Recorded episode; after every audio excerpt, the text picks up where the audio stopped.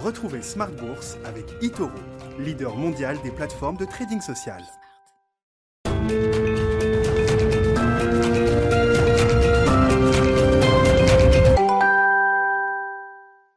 Et c'est reparti pour Smart Bourse, votre double dose quotidienne de marché en direct sur B Smart chaque jour à la mi-journée, douze heures trente, treize heures. Et en fin de journée désormais, la grande édition pendant une heure à partir de dix-sept heures. Au sommaire ce soir, des marchés un peu fébriles à la veille de la réunion de la Banque Centrale Européenne. On a noté une ouverture à la baisse ce matin, un gap à la baisse sur les indices européens. Le C A C a perdu plus de un pour cent en séance avant de se rattraper. On essaye de corriger un peu le tir, mais on reste quand même sur l'idée d'une séance de baisse, euh, moins un pour cent autour pour les grands marchés actions en Europe. Vous aurez les infos clés dans un instant, cette fin de séance avec Alix Nguyen pour Tendance mon ami. Dans le contexte actuel de rentrée des banques centrales notamment, qu'en est-il de la croissance et de l'inflation? Le cadre macroéconomique est-il en train de changer après la phase d'accélération dans la reprise? Les pics sont en train d'être franchis. Il est déjà franchi sans doute aux États-Unis, il est peut-être en passe d'être atteint pour l'économie européenne, il semble déjà loin pour l'économie chinoise. C'est le moment de se pencher sur les scénarios macroéconomiques, l'heure des révisions a sonné. Ça tombe bien, on aura un conjoncturiste de renom avec nous autour de la table, Christophe Barraud, qui pourra nous actualiser un petit peu nos, euh, l'idée macroéconomique qu'on peut avoir en cette, en cette rentrée deux mille vingt et un. Il y aura sans doute pas mal de choses à dire. Et puis, euh, comment est-ce que les marchés intègrent peut-être cette, ces inflexions macroéconomiques? On en parlera bien sûr avec euh, tous nos invités qui vont nous accompagner pendant quarante minutes pour notre discussion de marché, Planète Marché à suivre chaque soir dans euh, Smart Bourse. Et le dernier quart d'heure qui reste le quart d'heure thématique à partir de dix-sept heures quarante-cinq. Un des grands thèmes de premier ordre pour les investisseurs, c'est le thème environnemental. Environnemental, on parlera impact et environnement avec les équipes de Pictet Asset Management et le gérant du fonds Pictet Global Environmental Opportunities qui sera avec nous en visioconférence depuis Genève.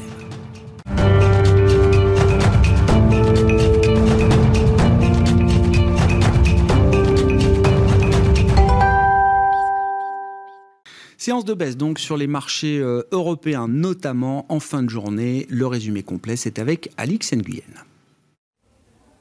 C'est une journée passée dans le rouge pour la Bourse de Paris, tout comme pour l'ensemble des marchés européens. Le C A C semble faire les frais d'incertitude ambiante quant au ralentissement de la croissance mondiale. Même son de cloche du côté de Wall Street qui commence sur une note hésitante et devrait s'orienter vers une troisième séance de baisse d'affilée sous l'effet de chiffres de l'emploi pour le moins décevants. Demain, la B C E se réunit et devrait statuer au sujet de la réduction du rythme de ses achats d'actifs dans les, le cadre du P E P, une décision que devrait orienter l'amélioration des perspectives économiques en zone euro. Le montant des achats pourrait être ramené de quatre-vingts milliards d'euros par mois à soixante milliards, une hypothèse renforcée par une déclaration de Robert Holzmann aujourd'hui, l'un des membres du Conseil des gouverneurs. Il a précisé que la B C E pourrait resserrer sa politique monétaire plus rapidement qu'anticipée si les pressions inflationnistes se révélaient persistantes. Mais avant cela, ce soir, le marché surveillera la publication du livre beige de la Fed, dont l'objet est de faire le point sur l'évolution de l'économie au cours des deux derniers mois. Il servira de base de travail au comité de politique monétaire les vingt et un et vingt-deux septembre prochains. Le comité présentera ses nouvelles prévisions de croissance et d'inflation. Focus sur les valeurs à suivre aujourd'hui et on commence avec une bonne nouvelle pour Tesla. Le mois dernier, le constructeur a écoulé plus de quarante-quatre mille véhicules fabriqués en Chine. Le groupe américain de services de paiement en ligne PayPal va acquérir le spécialiste japonais des achats à crédit sur Internet Paidy pour deux virgule sept milliards de dollars. Et retour en Europe où TerraVet bondit après l'annonce de résultats positifs pour ViscoVet dans l'arthrose canine. L'action a grimpé de plus de dix pour cent.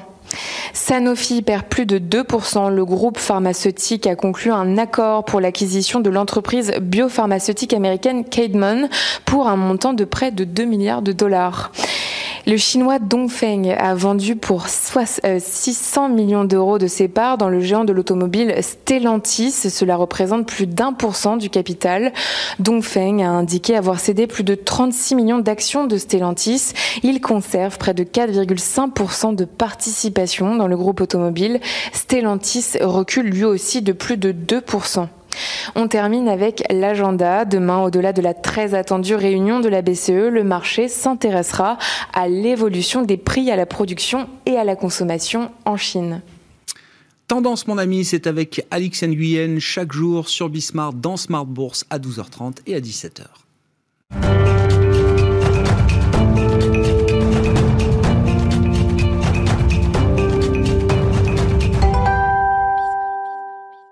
Parlons des enjeux de la rentrée sur les marchés avec nos trois invités du soir. Philippe Fournier est avec nous, le directeur des gestions privées de B N P Paribas. Bonsoir Philippe. Bonsoir Grégoire. Merci d'être là. Merci à Christophe Barraud de nous accompagner également. Bonsoir Christophe. Bonsoir Grégoire. Vous êtes chef économiste et stratégiste de Market Securities. Et Louis De Fels avec nous également ce soir. Bonsoir Louis. Bonsoir Grégoire. Merci d'être là. Vous êtes directeur général et directeur de la gestion de Gay-Lussac Gestion. Christophe, je commence avec vous. C'est la rentrée. On veut savoir où on en est sur le, point, le plan de la conjoncture mondiale.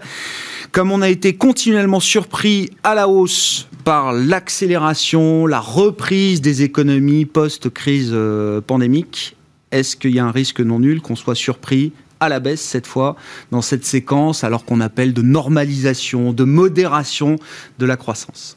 C'est un petit peu ce qui semble se dessiner maintenant depuis, on va dire, la mi-juillet. Euh, alors à un échelon global, on pense que la croissance mondiale atteindra un pic au troisième trimestre. C'est dû euh, principalement parce que l'Inde a rebondi très fortement.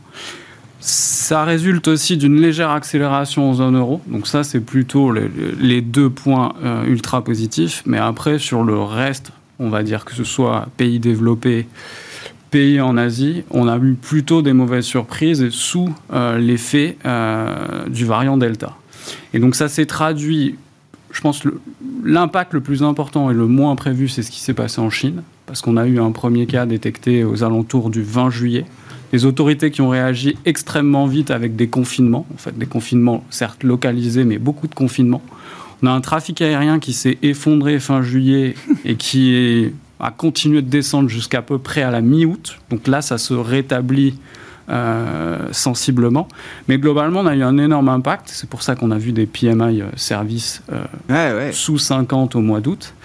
On peut estimer, si on s'en tient à communiquer des autorités, que la situation sera sous contrôle à partir de la mi-septembre, mais ça veut dire que pendant, on va dire, un mois et demi, on a eu une contraction dans certains secteurs ou un gros ralentissement. Donc, sachant déjà le poids de la Chine, la contribution en termes de surprise mondiale, on a déjà un choc visible. L'autre point important, c'est les États-Unis. Et là, pareil, tout un tas de surprises euh, négatives. Premier, il est sur la consommation, parce qu'on anticipait que la consommation allait tenir, parce qu'il y a eu tout un tas de chèques qui mmh. sont arrivés au mois de juillet, donc, euh, pour les familles euh, qui avaient des enfants. Mmh. Le problème, c'est que la consommation, en fait, est restée, enfin, a stagné. On a eu même un rebond de l'épargne de précaution. Pourquoi ? Parce que, voilà, il y a ce cas un petit peu de variant Delta, euh, tout ce qui est... En fait, communication autour de ça, restrictions sur les masques, sans pour autant avoir des restrictions, je dirais, physiques. Mais il y a eu un impact, en fait, on le voit surtout sur les perspectives et sur Bien la sûr. confiance des ménages. Bien Donc sûr. Sur le Michigan, je crois que c'était le plus bas depuis euh, fin deux mille onze. Euh, conférence board depuis février... Euh, non, c'était fin deux mille treize ou quelque chose ouais, comme enfin, ça. Oui, enfin, la confiance est altérée. Vous... La confiance ouais. est altérée sur... Premier impact, c'est l'effet variant Delta. Deuxième impact, c'est aussi euh, ce qui revient dans les enquêtes, c'est l'inflation aux États-Unis. Et donc l'inflation surtout sur les biens durables, donc automobiles, alors pour tout un tas de raisons, on pourra rentrer dans les détails, et surtout euh, biens immobiliers, mm-hmm. où là, bon, on a vu les derniers chiffres, on est quasiment sur vingt pour cent de hausse en rythme annuel sur les prix immobiliers aux États-Unis. Donc voilà, tous ces effets combinés font qu'en termes de contribution mondiale, au lieu d'avoir un chiffre au-dessus de six, bah, on devra avoir un chiffre finalement en dessous des six pour cent espérés. Pour euh, l'économie mondiale, mondiale voilà. cette année, en deux mille vingt et un. Exactement. Et la même chose est valable pour les États-Unis, où tout le monde s'attendait à avoir un chiffre au-dessus de six. Ouais, ce sera et pas là, le cas. Vraisemblablement, ce sera en dessous de six aussi. D'accord.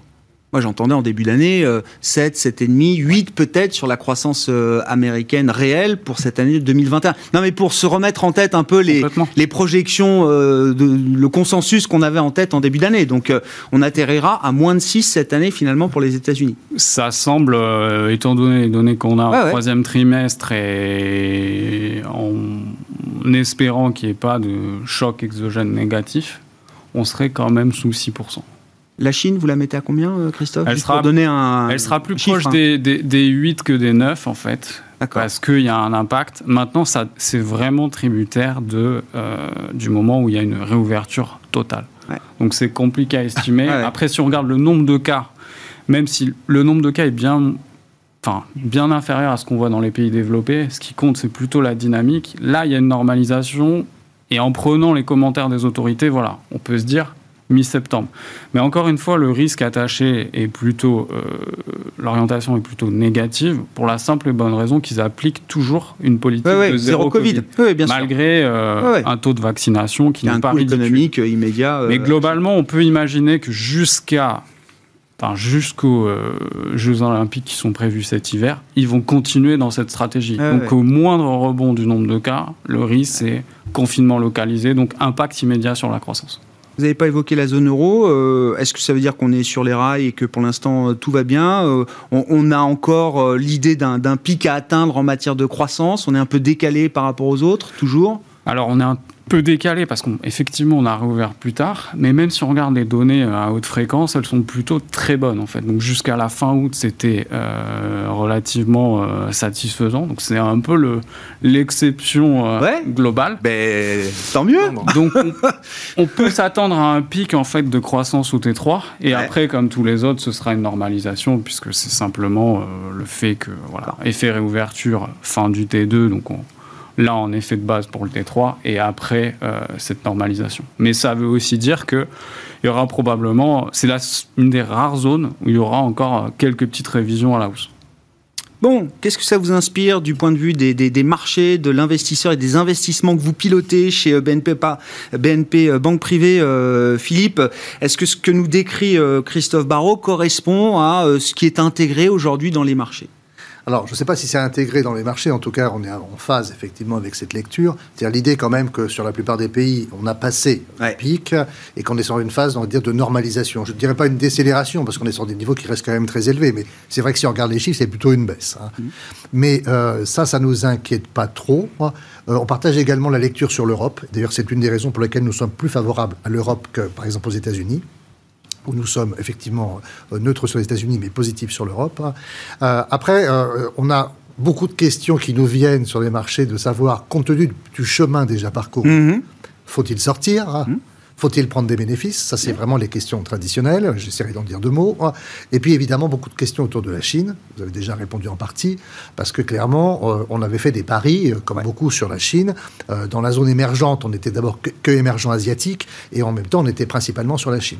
Et on voit, effectivement, la difficulté que ça... Et surtout, je dirais, un peu la surprise qu'on a eue sur euh, l'avalanche de réglementation. Hein. En fait, la reprise en main par le Parti communiste chinois de la vie économique et de la vie publique en Chine, puisque si on y met également les... Le, la maîtrise de la vidéo des enfants, euh, il y a quand même beaucoup de choses qui ont été reprises en main. Euh, et on a compris qu'il y avait une nouvelle théorie qui n'était pas si nouvelle que ça, la prospérité commune, euh, qui remonte à Mao, en fait. Et donc, euh, on a compris qu'il y avait vraiment la volonté de, de Xi Jinping de reprendre tout ça en main. Donc, après, sur la projection de, ce, de résultats pour l'année sur la Chine, on est à huit virgule deux, donc on est à peu près en phase également avec ce que vous venez de dire. Mmh. Euh, bon, simplement, les, la question pour nous fondamentale, c'est de savoir comment on joue la suite de la partie. C'est ouais. ça que les clients nous demandent, parce ouais. que ce qui est acquis est acquis, on pourrait le perdre, certes, mais pour l'instant, c'est acquis. Hein, et c'est acquis, et la performance est plutôt très bonne. Ouais. Donc, et on a le sentiment, en même temps, et là, je recoupe ce que vous disiez aussi, que euh, au-delà des marchés d'actions, qu'est-ce qu'on peut faire vraiment d'autre ? Alors bien sûr, on peut faire des diversifications, mais ça, on a déjà fait. On a déjà fait de l'immobilier, on a déjà fait des produits structurés, on a déjà fait du private equity, bon, tout ça. Et on ne va pas en faire cent pour cent des portefeuilles parce que liquidité absente, et cetera dans certains cas. Donc ça veut dire que quelque part, on reste forcément sur des choix qui restent assez concentrés, hein. euh, et principalement sur les marchés à risque et donc les marchés d'actions. Vous dites, la question qui se pose, c'est pas de savoir s'il faut sortir des marchés d'actions euh, aujourd'hui. C'est, enfin, c'est une question qu'on vous pose, mais vous dites, c'est pas, c'est pas comme ça que vous voyez les choses. Non, nous aujourd'hui, on dit, euh, pour les investisseurs de long terme, que sont nos clients, puisqu'encore une fois, quand vous déléguez une gestion, c'est pas pour gérer à trois jours. Ben, on dit aujourd'hui, il faut rester investi sur les marchés d'actions. D'accord ? Alors, après, c'est notre boulot à nous, gérants, bien sûr, que de faire les choix qui s'imposent, ouais, les rotations de portefeuille qui s'imposent, et de moduler les secteurs que mmh. l'on met dans les portefeuilles. Ça, on peut en reparler si vous le souhaitez. C'est évidemment ce qu'on fait. Hein. Mais l'idée, c'est quand même de se dire, aux clients qui voudraient sortir, vous allez sortir parce que vous avez un doute ou une crainte. Bien évidemment, on va avoir de la volatilité. Et bien évidemment, vous allez peut-être vous inquiéter ponctuellement parce que les marchés perdent cinq à dix pour cent. Mais objectivement, compte tenu de la trame de fond qu'on dépeint, où on a quand même évidemment des questions qui se posent sur le variant Delta, les politiques monétaires, et cetera, mais on a quand même une croissance économique oui. quand même forte, hein. Il n'y a pas de raison pour que tout dévisse en même temps. Même si ça décélère, ça reste suffisamment fort oui, pour être que... un environnement supportable pour les marchés actions. Euh... Voilà. Aujourd'hui, on pense que c'est, c'est supportif pour les marchés actions, ah ouais, hein, parce qu'il y a effectivement... Et puis quand on regarde les résultats macro, on en a parlé, mais les résultats micro sont d'excellentes factures. Et quand vous regardez les guidance que vous donnent les chefs d'entreprise, c'est-à-dire les perspectives qu'ils annoncent pour les semaines et les mois futurs, c'est de très bonnes factures également. Alors après, il y a des choix à faire. Et oui. notre métier, c'est un métier de choix. Est-ce qu'il faut justement, dans cette phase du cycle plus mature, où la croissance, le cadre macro, financier va se normaliser, les banques centrales nous préparent aussi à l'idée qu'il y aura des injections peut-être moins importantes à partir de demain, dans, dans quelques semaines ou quelques mois. Est-ce que les choix en termes de gestion doivent être différents euh, aujourd'hui ? Bah, les choix en matière de gestion, je ne pense pas qu'ils soient fondamentalement différents. La prudence est peut-être un peu plus de mise, c'est vrai. C'est pour ça qu'on regarde ce qu'on fait dans les portefeuilles, qu'on on organise des rotations. On évite aussi des oppositions frontales, hein, le tout croissance ou le tout value, par ouais. exemple. Ça, ça n'a pas beaucoup de sens dans des marchés qui sont quand même des marchés compliqués. Il hein. euh, y a des moments où vous êtes plus value parce que ça marche mieux, et puis il y a des moments où il faudrait plus croissance. Donc, avoir que l'un ou l'autre, c'est certainement un choix qui est un peu catastrophique au bout du compte. Après, on essaye évidemment d'augmenter les poches de diversification, ce qui est le moins corrélé, le plus, enfin le moins corrélé au marché d'action. Donc là, on va essayer de travailler sur des marchés comme l'immobilier, le private equity ou d'autres. Mais là, encore une fois, il y a des limites réglementaires, il y a des limites mmh. à l'acceptation par les clients et il y a des limites à la compréhension de ces sujets par les clients. Réglementairement parlant, j'entends. Mm. Donc tout ça, ça limite un peu les choses. Après, la, la deuxième question que nous posent les clients, c'est la question sur la Chine. Hein. Est-ce que vous avez raison de maintenir votre position sur la Chine ? Et nous, aujourd'hui, objectivement, on n'a pas envie de sortir. Hein. On n'a pas eu raison. Faut le dire tout à fait nettement, on n'a pas eu raison, on n'a pas envie de sortir, on n'a pas envie de se renforcer. Vous n'avez pas autant. envie d'avoir tort deux fois. Voilà. non, mais je, je les... rappelle les portes de Saloune. Merci Grégoire. euh, on n'a pas envie des portes de Saloune, effectivement, mais surtout on se dit que sur la Chine, c'est un investissement de long terme également. Ouais. Peut-être qu'on a, on préfère faire aujourd'hui des actions de catégorie A plutôt que des valeurs technologiques traditionnelles ouais. qui sont quand même sous une pression absolument infernale. Hein. Donc, c'est des choix qu'on est en train de, re- de regarder. Plus domestiques. Oui, beaucoup ouais. plus domestiques. Bon, on va y revenir hein, sur, euh, sur la Chine. Euh, juste sur l'environnement global, macro, financier euh, et la place des, des actions ou des actifs risqués euh, aujourd'hui. Encore une fois, hein, cette idée d'inflexion, de virage, euh, la croissance décélère, les banques centrales vont être un peu moins euh, présentes, euh, tout en restant évidemment euh, en place, et cetera. Euh, est-ce que ça doit justifier plus de prudence ou pas forcément ? Pas, pas oui. forcément, parce que cette fameuse transition dont on parle de, depuis tout à l'heure, à la limite, c'est vrai que le Delta variant vient un peu perturber les chiffres, mais si on regarde encore en début d'année... Euh, quasiment la plupart des, des économistes voyaient des taux d'intérêt à plus de deux pour cent. Mmh. Et en tout cas, le marché de taux, déjà depuis plusieurs mois, qui a fortement reculé quasiment jusqu'à un virgule dix, quasiment, je pense, à juste avant l'été, nous avait indiqué que l'on arrivait déjà à une normalisation monétaire. On savait que la Chine allait atteindre son pic vers le T un, les États-Unis vers le T deux, et l'Europe, en effet, vers le T trois. Même avant l'arrivée, peut-être, du Delta, qui est venu un peu perturber les chiffres, notamment en Chine cet été, avec la fermeture des aéroports, de ports, et cetera, qui sont venus encore peut-être euh, accroître les problèmes de, de goulot d'étranglement. Mais ça, on l'a vu sur les taux d'intérêt, et on revient sur une normalisation de la croissance, donc c'est plutôt positif. On a eu nombreuses fois le débat sur le plateau value-croissance mmh. cyclique. On a bien vu que depuis...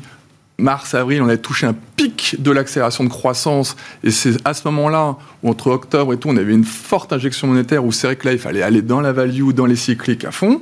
Et c'est vrai que quand on est plutôt en normalisation monétaire, il faut revenir plutôt vers la société de visibilité, de croissance, défensive, qualité, qui ont plutôt tendance à surperformer depuis trois à quatre mois. Donc, sachant que, évidemment, le, on peut se poser la question, on arrive au pic de bonnes surprises parce qu'il y a eu beaucoup de révisions de la part des analystes, on a vu, donc ce qui est plutôt assez sain, parce que vous prenez le S and P, on se paye à peu près vingt et une mille fois le P E, mais aujourd'hui le S and P a continué de monter, notamment par les révisions haussières. C'est pas juste, il y a une inflexion de multiples. Donc on trouve ça plutôt assez sain. En Europe, le marché pas tellement plus cher qu'il n'en était en début d'année. Donc c'est ça ce qui est assez positif, parce que les révisions à la hausse, donc c'est vrai que, attention sur le S deux avec ce qui se passe au Delta, on va peut-être arriver un peu au bout l'accélération des révisions haussières, mais notamment quand on regarde les premières prévisions pour deux mille vingt-deux, entre les quatre grandes zones des pays développés, entre quatre, quatre virgule cinq pour cent, bah, ça laisse quand même encore un levier assez important pour espérer peut-être dix pour cent de croissance des bénéfices par action, que ce soit aux États-Unis ou en Europe. Mmh. Donc quand on achète ça, on reste relativement confiant euh, pour l'année prochaine sur les marchés actions. Les banques centrales, même s'il y a du tapering, on verra demain avec la B C E, si on passe de quatre-vingts milliards, peut-être à soixante-dix, certains évoquent soixante, on, on verra bien. Néanmoins, le bilan des banques centrales continue d'évoluer en deux mille vingt-deux. On attend quasiment plus de deux mille milliards encore d'accroissement du bilan des banques centrales pour deux mille vingt-deux. Et comme vous savez que le marché est cent pour cent corrélé à la taille des bilans des banques centrales, nous, on reste relativement positif, en tout cas à court et long terme. Si on parle un peu plus du tapering, et peut-être l'éventuel B C E, en effet, on est tous d'accord autour de la table que tapering veut dire plus de volatilité, mais ne peut pas dire baisse de marché.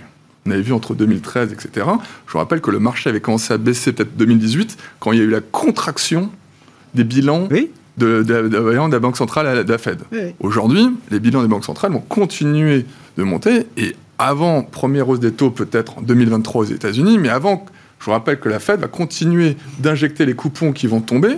Donc avant qu'il y ait une contraction du bilan, c'est peut-être deux mille vingt-quatre ou deux mille vingt-cinq. Vous dites, même si on, on, on, fait, on, on règle le, la politique monétaire de manière un, un cran en dessous, on n'est pas encore dans quelque chose qui mettrait les marchés à risque. Quand je parle de risque, c'est des baisses de, je sais pas, quinze, vingt, vingt-cinq, trente pour cent, euh, voilà, de, de gros chocs de marché. On n'est pas du tout dans cette idée-là. Euh, c'est pas le quatrième, euh, le mois de décembre deux mille dix-huit euh, qui est dans les radars, là, aujourd'hui. Non, et je pense que les banquiers centraux sont quand même très nettement professionnalisés. On l'a vu, ils envoient des, des membres non votants euh, faire des petites piques comme ça, de temps en temps, pour ouais. l'été.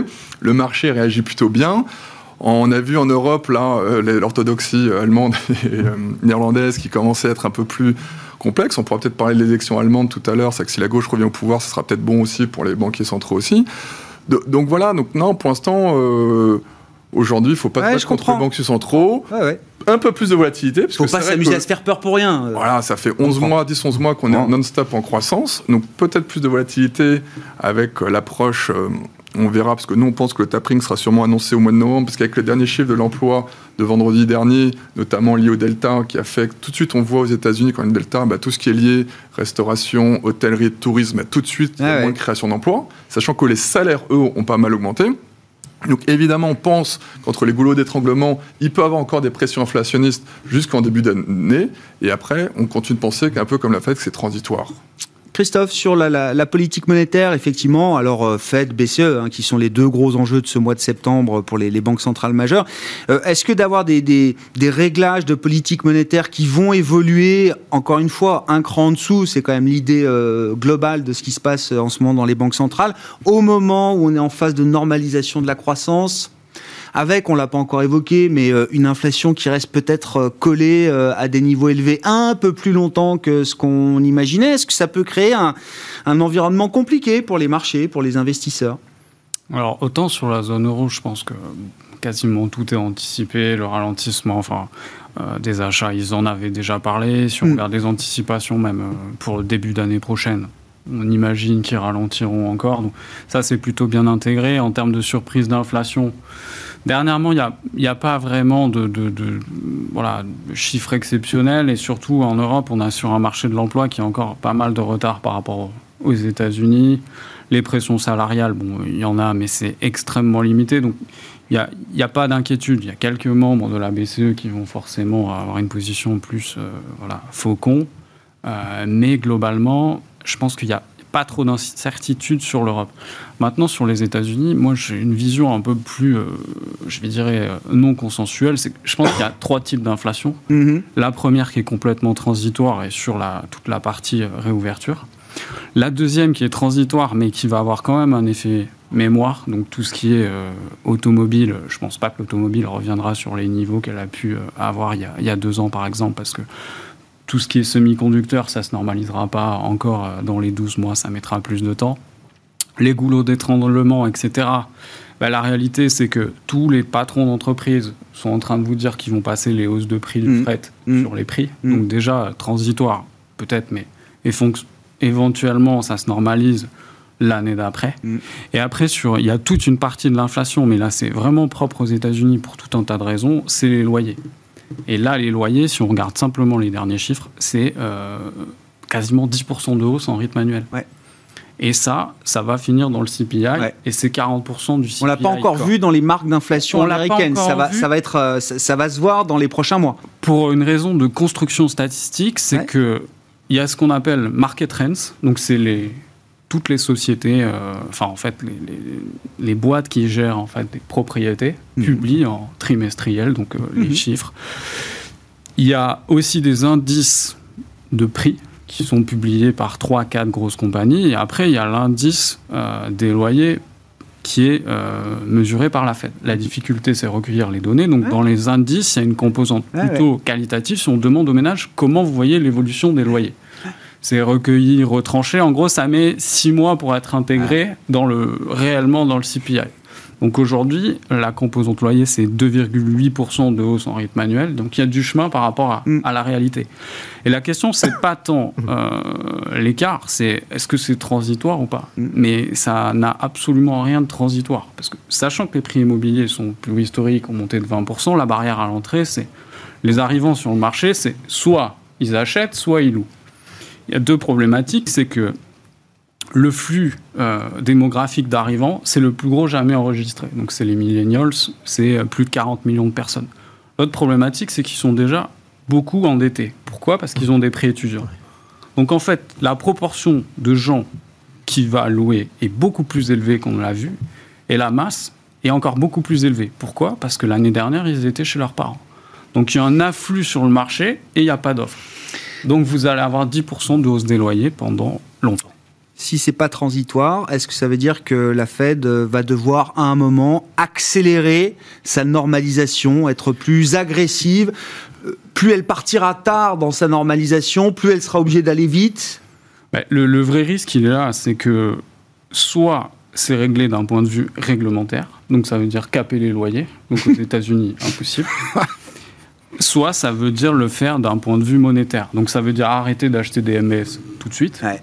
Même si je pense qu'ils arrêtent, s'ils arrêtent d'acheter, ça va réduire le, le spread de vingt B P ou trente B P. Donc ce qui, Mais ce qui pas... serait quand même logique, très honnêtement, parce que qui... soutenir le marché résidentiel quand on n'en a pas besoin, ça ne sert pas à grand-chose. Qui n'a... Enfin, il n'y a aucun sens de le faire. Ça crée des risques plus qu'autre chose. Maintenant, sachant que s'ils arrêtent d'acheter, il y a quelqu'un qui les prendra avec vingt B P de premium euh, mmh. volontairement.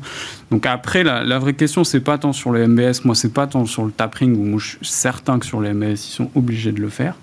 Maintenant, la question... C'est quarante milliards par mois de, de, de, d'obligations adossées à des titres hypothécaires qui ont un impact évidemment sur le marché immobilier sur lequel c'est, intervient la Fed. C'est exactement ça. Mais l'enjeu, il sera, je pense, plus pour la deuxième partie de l'année prochaine où ça commencera à arriver dans le C P I. Ouais, ouais, le C P I, en fait, se normalisera. Le point de pression pour vous, il est mi-deux mille vingt-deux, c'est ça ? Ça va se voir dans les chiffres début deux mille vingt-deux et à partir de mi-deux mille vingt.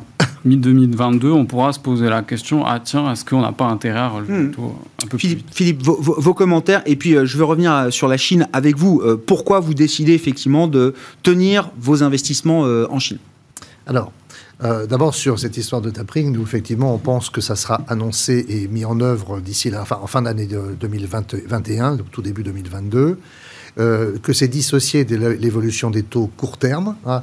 D'ailleurs, je pense que c'est un peu dit comme ça par la Réserve fédérale mmh. aussi, présenté comme ça, et qu'on voit la, les premiers mouvements sur les taux court terme U S pas avant deux mille vingt-trois, première partie de l'année. Hein. Donc, mmh. euh, c'est, effectivement, ça rejoint à peu près le calendrier que vous évoquiez.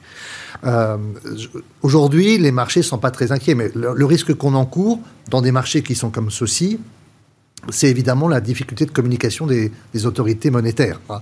Euh, pour l'instant, on l'a dit, vous l'avez dit, ça s'est plutôt bien passé. Hein. Euh, ça va être un sujet quand même un peu compliqué, touchy, hein, parce que franchement, quand vous c'est avez... pas fini. Voilà, quand vous avez des chiffres comme ceci, hein, on est quand même à cinq pour cent sur le C P I, oui. donc on est quand même très loin des deux pour cent, même vu en moyenne, même vu en moyenne sur longue période, et cetera. On est quand même un peu loin. Donc tout ça, ça laisse à penser quand même que la communication va être de plus en plus compliquée. Et on sait que c'est pour ça qu'on est, on est devenu neutre sur ce marché américain. américains dans un mmh. premier temps. Hein. Euh, parce qu'on sait effectivement, cette communication compliquée, il peut y avoir un moment où il y a le coup de grisou qui se produit et puis là, ouais, vous ouais. êtes euh, un petit peu euh, mal positionné. Ouais. Bon. On va voir combien de temps ça va tenir, on va voir comment ils vont gérer ça dans le temps. Mais en tout cas, la certitude, elle est là. C'est qu'il faudra faire quelque chose et que ça a été préannoncé et que ça sera fait à peu près dans le calendrier que j'ai évoqué.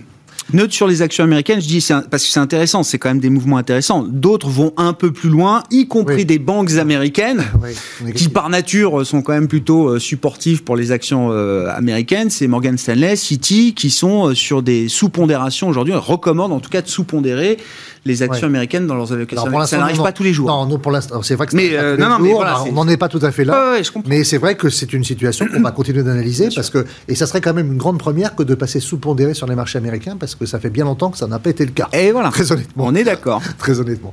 Alors, sur, sur la Chine, alors ouais. pourquoi bah, alors bon, parce qu'on est absolument convaincu que la Chine est, est absolument incontournable pour le futur. Donc, encore une fois, on investit sur euh, le long terme. Voilà. Donc, ça, c'est la première idée. La deuxième idée, c'est qu'on euh, a... Mais ça veut dire... Attendez, premier point, ça veut dire que ce qui se passe en Chine aujourd'hui, et on verra jusqu'où ça va, la reprogrammation politique, oui. vous dites... Euh, tu... Il n'y a pas l'idée derrière que la Chine se refermera tellement que les capitaux étrangers ne seraient plus les bienvenus euh, a... sur les marchés euh, oui. chinois. Euh, vous avez, un... vous avez raison, il y a le risque que ça se passe comme ça. Je pense qu'aujourd'hui, objectivement, en tout cas quand on lit les déclarations officielles, ce n'est pas la volonté du tout affichée. Hein, et que la volonté, au contraire, c'est de laisser la, la Chine ouverte. Alors avec, euh, ouverte, euh, avec certaines restrictions quand même, hein, mm-hmm. en, en Chine quand même. Donc, euh, mais je pense que ça, c'est la première idée. La deuxième idée, donc le marché est incontournable, c'est un marché de très grande taille, et c'est une puissance financière, une puissance économique qui est évidemment incontournable, qui rentre dans tous les indices mondiaux de façon importante, donc ça veut dire des repondérations du poids des actions dans ces indices, et donc nécessairement ça, ça améliore la sauce pour la, les valorisations, et cetera. Deux, ça c'est la première, la première raison. La, la deuxième raison, c'est qu'on pense que euh, il y a un jeu, évidemment, politique dans cette affaire-là, et que le jeu politique, ça consiste à éviter, je dirais, l'écartement maximum des inégalités dans, dans les revenus. Mmh. Et que, que, que ça soit un pays communiste ou que ça soit un pays capitaliste, on voit bien que la problématique reste la même, et que quelque part, le peuple peut se manifester de façon douloureuse.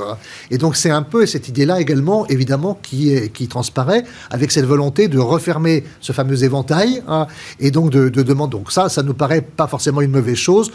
Je rappelle aussi que ça s'est développé de façon un peu anarchique, tout ça, et que remettre des règles de la concurrence, alors à la chinoise peut-être un peu violente, mais remettre des règles de la concurrence, ça ne nous paraît pas complètement absurde non plus pour la concurrence chinoise, et également pour les autres compétiteurs au niveau international. Je pense bien sûr au côté américain également. Hein.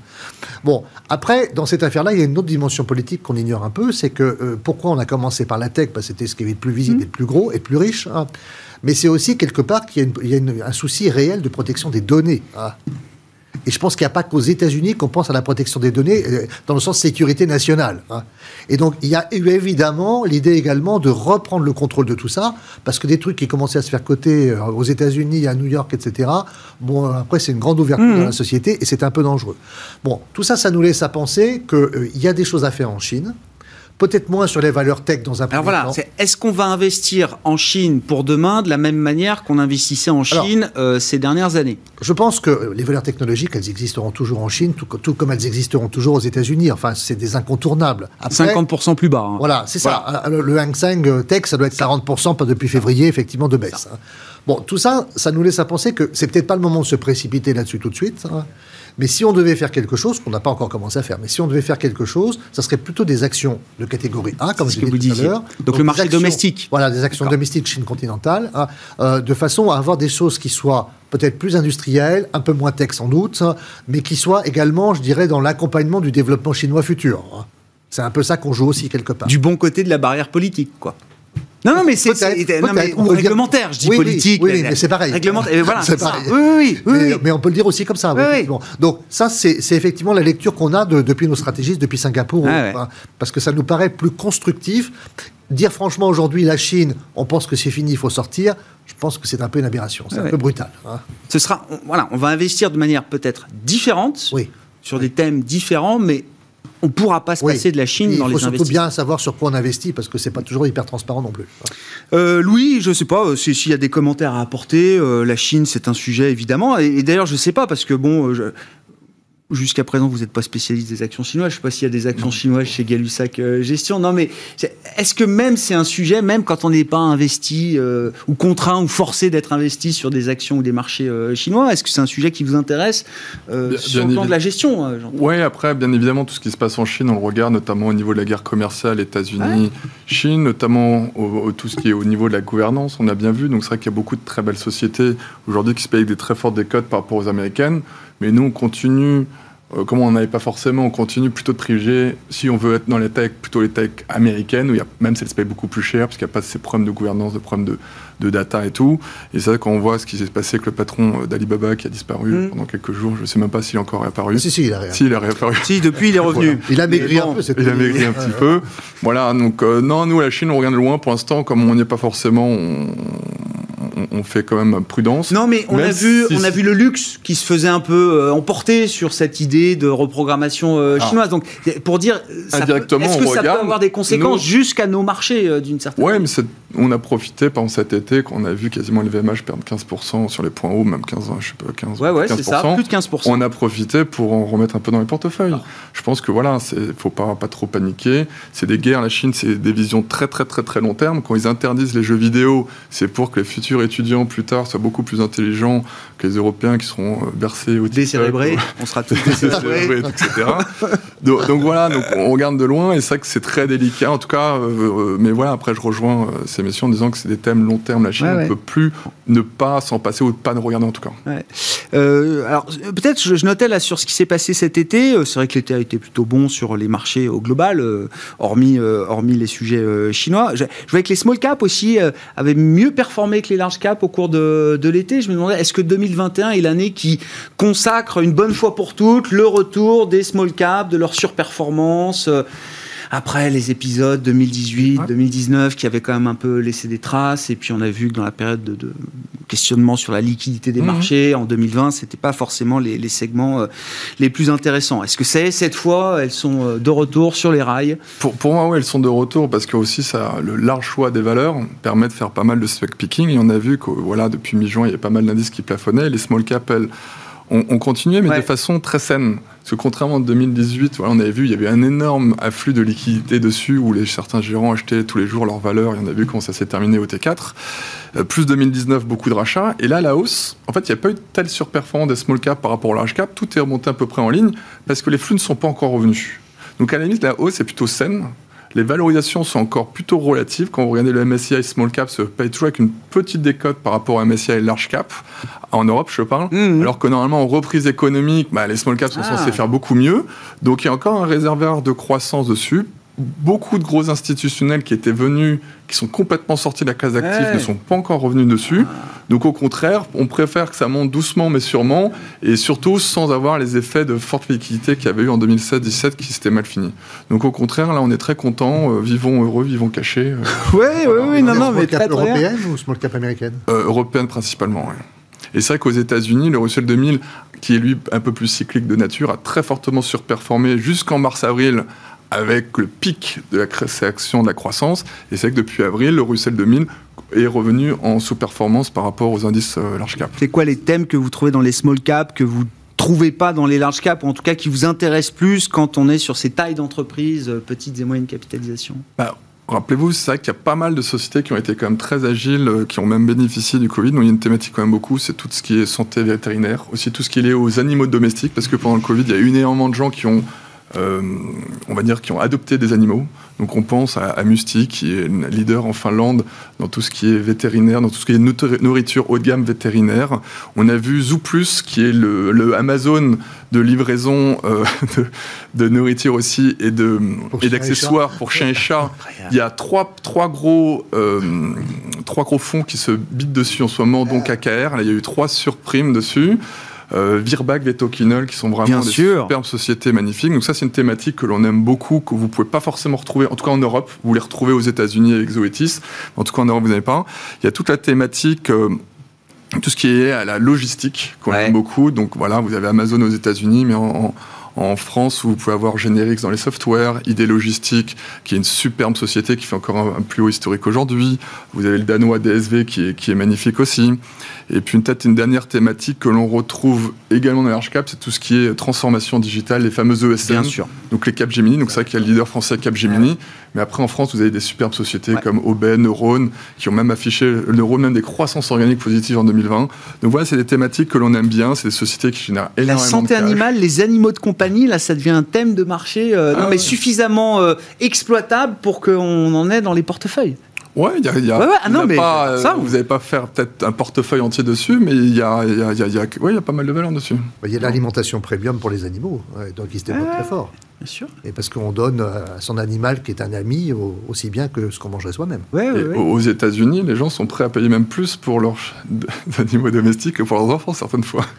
Voilà, c'est ce que j'attendais. Je me demandais si non, on en était vrai. déjà là ou pas. On en est, on en est États-Unis, Grégoire, seulement. Même en Europe, ça commence. Je pense qu'aujourd'hui, vous êtes vétérinaire, ça, ça doit bien se passer pour vous. Ça y est.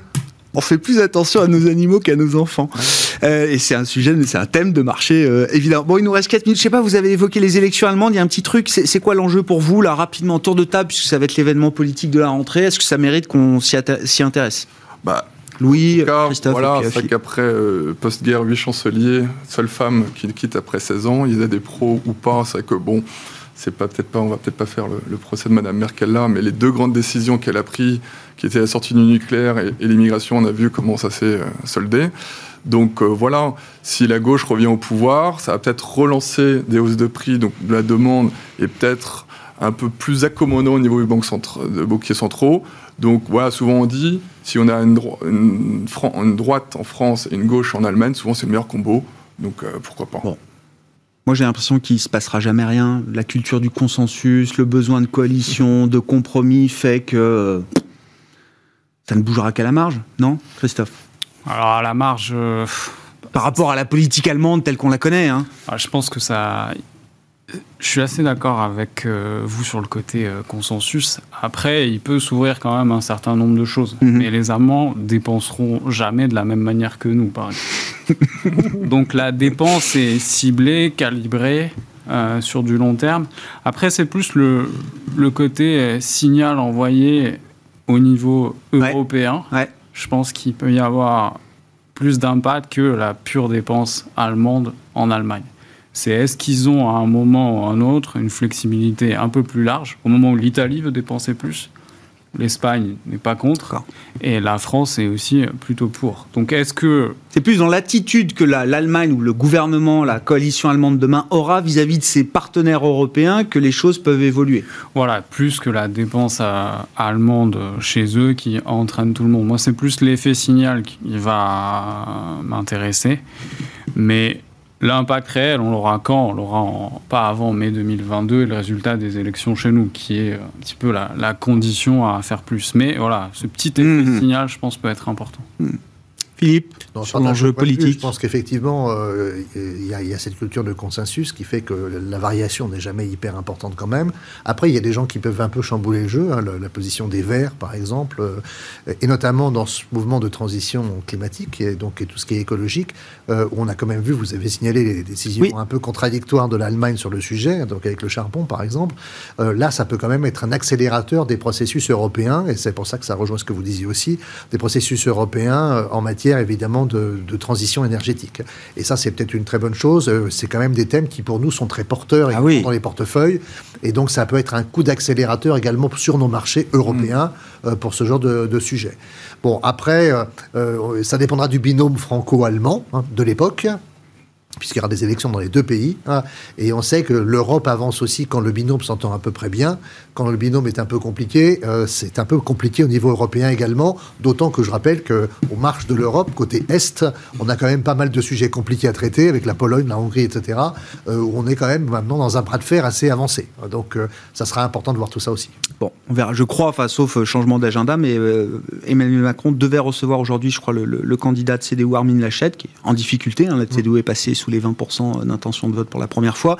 Il a dû recevoir en début de semaine, je crois, Olaf Scholz, donc, qui incarne, lui, le, le parti social-démocrate allemand, euh, le S P D. On s'arrêtera là pour ce soir. Merci beaucoup, messieurs. Merci à vous trois d'avoir été les invités de Planète Marché. Philippe Fournier, directeur des gestions privées de B N P Paribas, Christophe Barraud, chef économiste et stratégiste de Market Securities, et Louis De Fels, directeur général et directeur de la gestion de Gay-Lussac Gestion, étaient avec nous ce soir.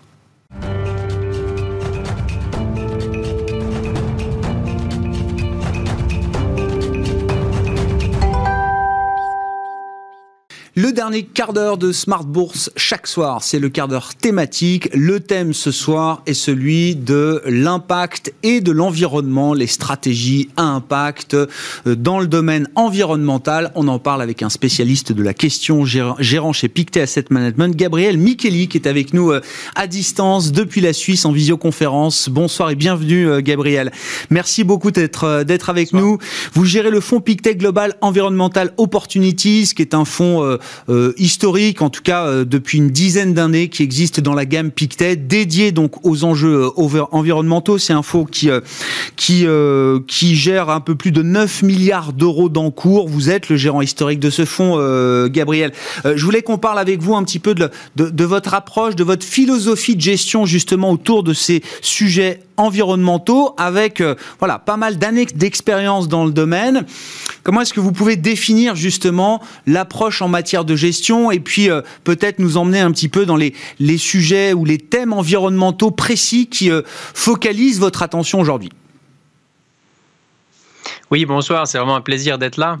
Alors, je peux, euh, effectivement, ça fait, moi, ça fait à peu près une quinzaine d'années que je m'occupe de, de thèmes environnementaux, et on a lancé cette, cette stratégie euh, Pictet Global Environmental Opportunities euh, dans le but, justement, de déterminer quelles étaient les entreprises qui auraient un impact positif euh, sur l'environnement, et toute notre méthodologie a été euh, euh, élaborée à partir de ça. Ce qu'on pense, c'est qu'une entreprise qui a une empreinte écologique plus faible aura moins de, de problèmes dans le Dans le, dans le futur.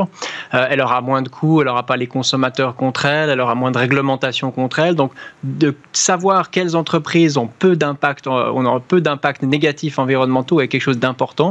Et, et en plus de ça, ce qu'on veut, c'est d'avoir des entreprises qui apportent des solutions, donc qui ont des nouvelles technologies ou des choses existantes qui sont une alternative favorable euh, économiquement et pour l'environnement. Et donc, ce qu'on, euh, ce qu'on a développé, en fait, c'est une, une, une méthodologie basée sur les limites planétaires. Euh, c'est un, quelque chose qui a été publié il y a à peu près douze ans dans la revue Nature par un groupe de scientifiques qui essayait de déterminer quels étaient tous les problèmes environnementaux qu'on pouvait trouver euh, dans, dans le monde. Ils en ont répertorié neuf. Je peux vous donner les plus importants. Il y a le changement climatique, évidemment. Il y a euh, l'utilisation de l'eau. Euh, il y a la biodiversité, la pollution chimique, la, le problème avec La, la couche d'ozone. Et nous, c'était important qu'on ne trouve pas des entreprises qui règlent un problème environnemental et qui, en même temps, euh, causent d'autres problèmes ailleurs. Parce que si on parle aujourd'hui aux entreprises, on sait que c'est quelque chose d'important, l'environnement. Toutes les entreprises essaient de nous dire ce qu'elles font de positif euh, pour l'environnement, ce dans quoi, ce qu'elles font dans leurs opérations, mais ce, les produits qu'elles, qu'elles ont, qu'elles, qu'elles créent, euh, quel va être l'impact positif environnemental. Mais c'est assez difficile d'avoir une vue globale. Et ce qu'on voulait, c'est avoir une vue holistique qui prenne en compte en fait tout ça. Donc on a développé, ça nous a pris plusieurs années et on est encore en train de, de l'améliorer maintenant, on a développé cette méthodologie pour savoir avec, le, avec la plus grande précision possible en fait, euh, on, a, on a écrit un, un papier de plus de soixante pages en fait qui, qui explique comment, comment ça se fait, c'est de faire des estimations par secteur pour un certain nombre de, de, de, d'euros de, de vente, un million, euh, quel est l'impact euh, environnemental ah, ouais. sur les neuf euh, dimensions euh, environnementales déterminée par ces, par ces limites planétaires. Euh, et depuis, euh, on a vu ces limites planétaires, elles commencent à être de plus en plus euh, connues. Il y a eu un, un reportage sur Netflix qui est paru au mois de juin. C'est commencé à être utilisé par le gouvernement français pour rapporter euh, la, les, les enjeux environnementaux depuis à peu près deux ans. Euh, et donc, c'est, c'est quelque chose qui est de, de, de plus en plus utilisé et qu'on est, qu'on est très content d'avoir. Très si intéressant, la, la Gabriel, parce que c'est, c'est vrai oui. qu'on se réfère aussi beaucoup aux travaux du GIEC, bien sûr. J'ai l'impression qu'un des messages envoyés dans le dernier rapport du GIEC, c'était de dire, attention, vous vous focalisez beaucoup sur une seule partie du problème, c'est le carbone et notamment dans la finance, parce que on peut mesurer assez facilement l'intensité carbone des activités, donc tout le monde s'est plongé sur le carbone.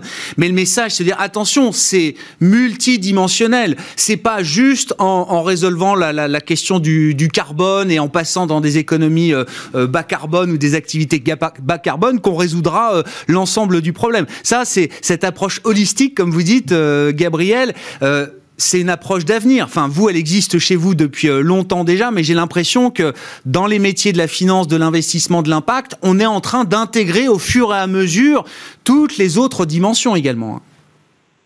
Alors, c'est aussi l'impression qu'on a. Quand on a lancé la stratégie, il y avait probablement le changement climatique qui était la chose ouais. la plus importante.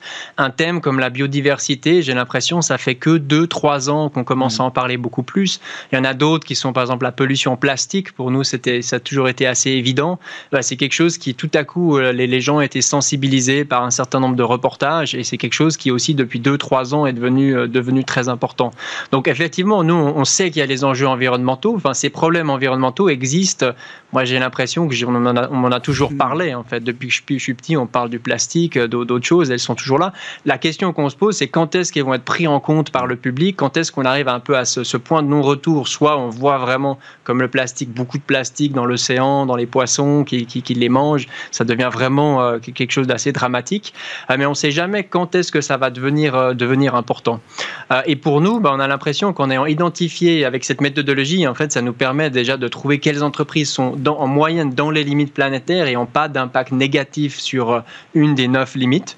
Euh, donc ça, c'est probablement des entreprises qui n'auront pas de problème. Et en plus de ça, ça nous permet de calculer quel est l'impact positif euh, de chaque entreprise. On a un, un, un chiffre, en fait, par dimension environnementale pour chaque entreprise.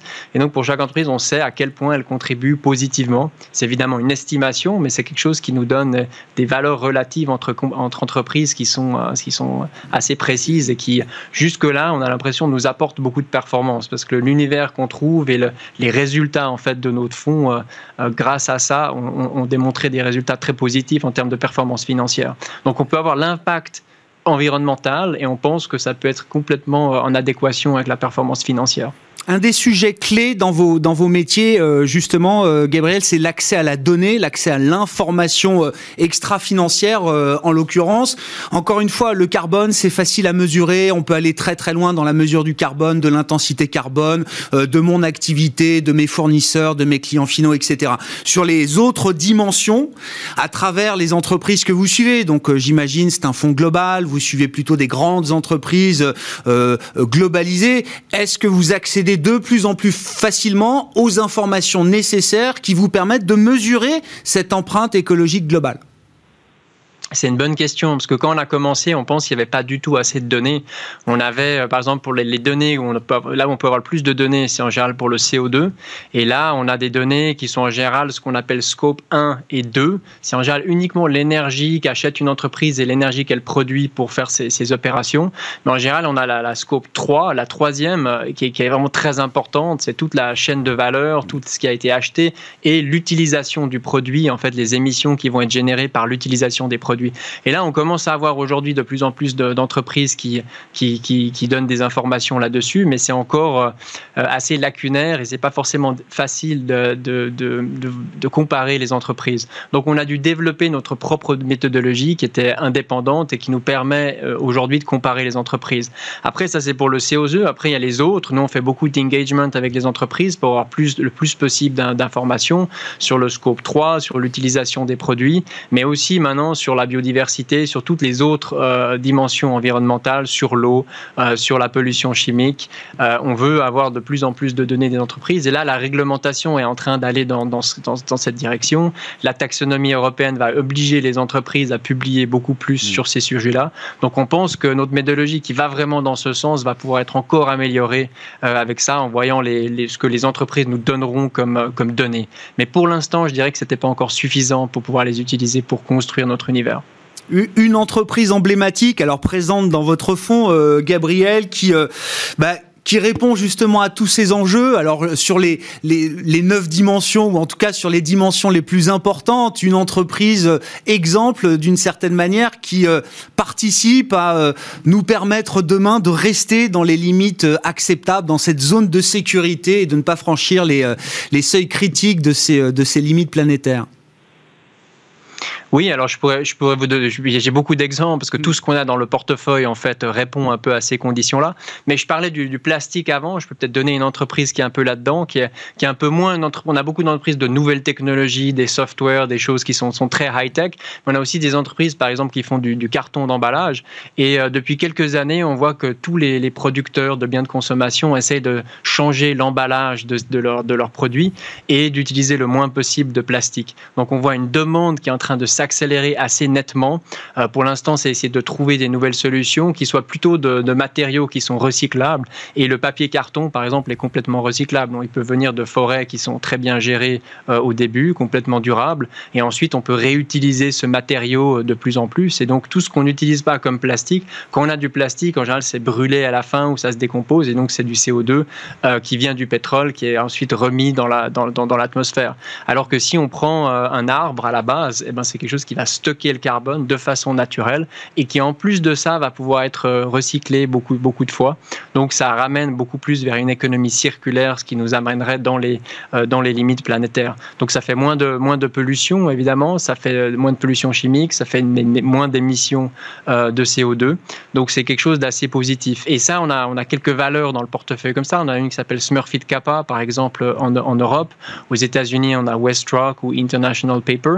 Et ces entreprises bénéficie d'un, d'un train supplémentaire. En fait, il y a l'environnement qui est bon pour elle. Mais on a aussi vu l'année dernière, avec le, la crise du, du Covid, beaucoup de gens ont commencé à acheter des choses depuis chez eux.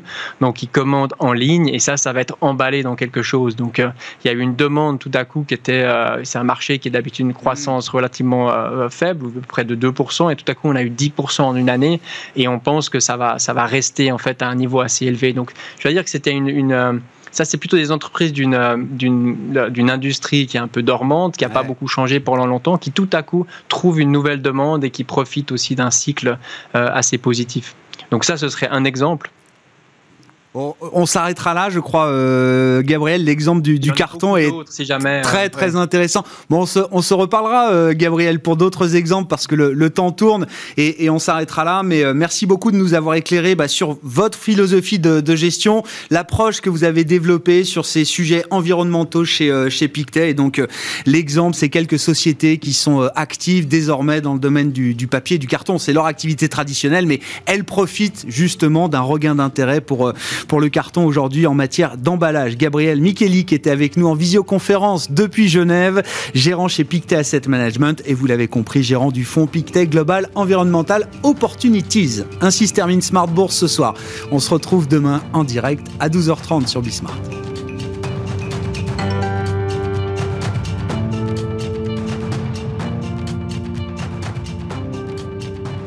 C'était Smart Bourse avec eToro, leader mondial des plateformes de trading social.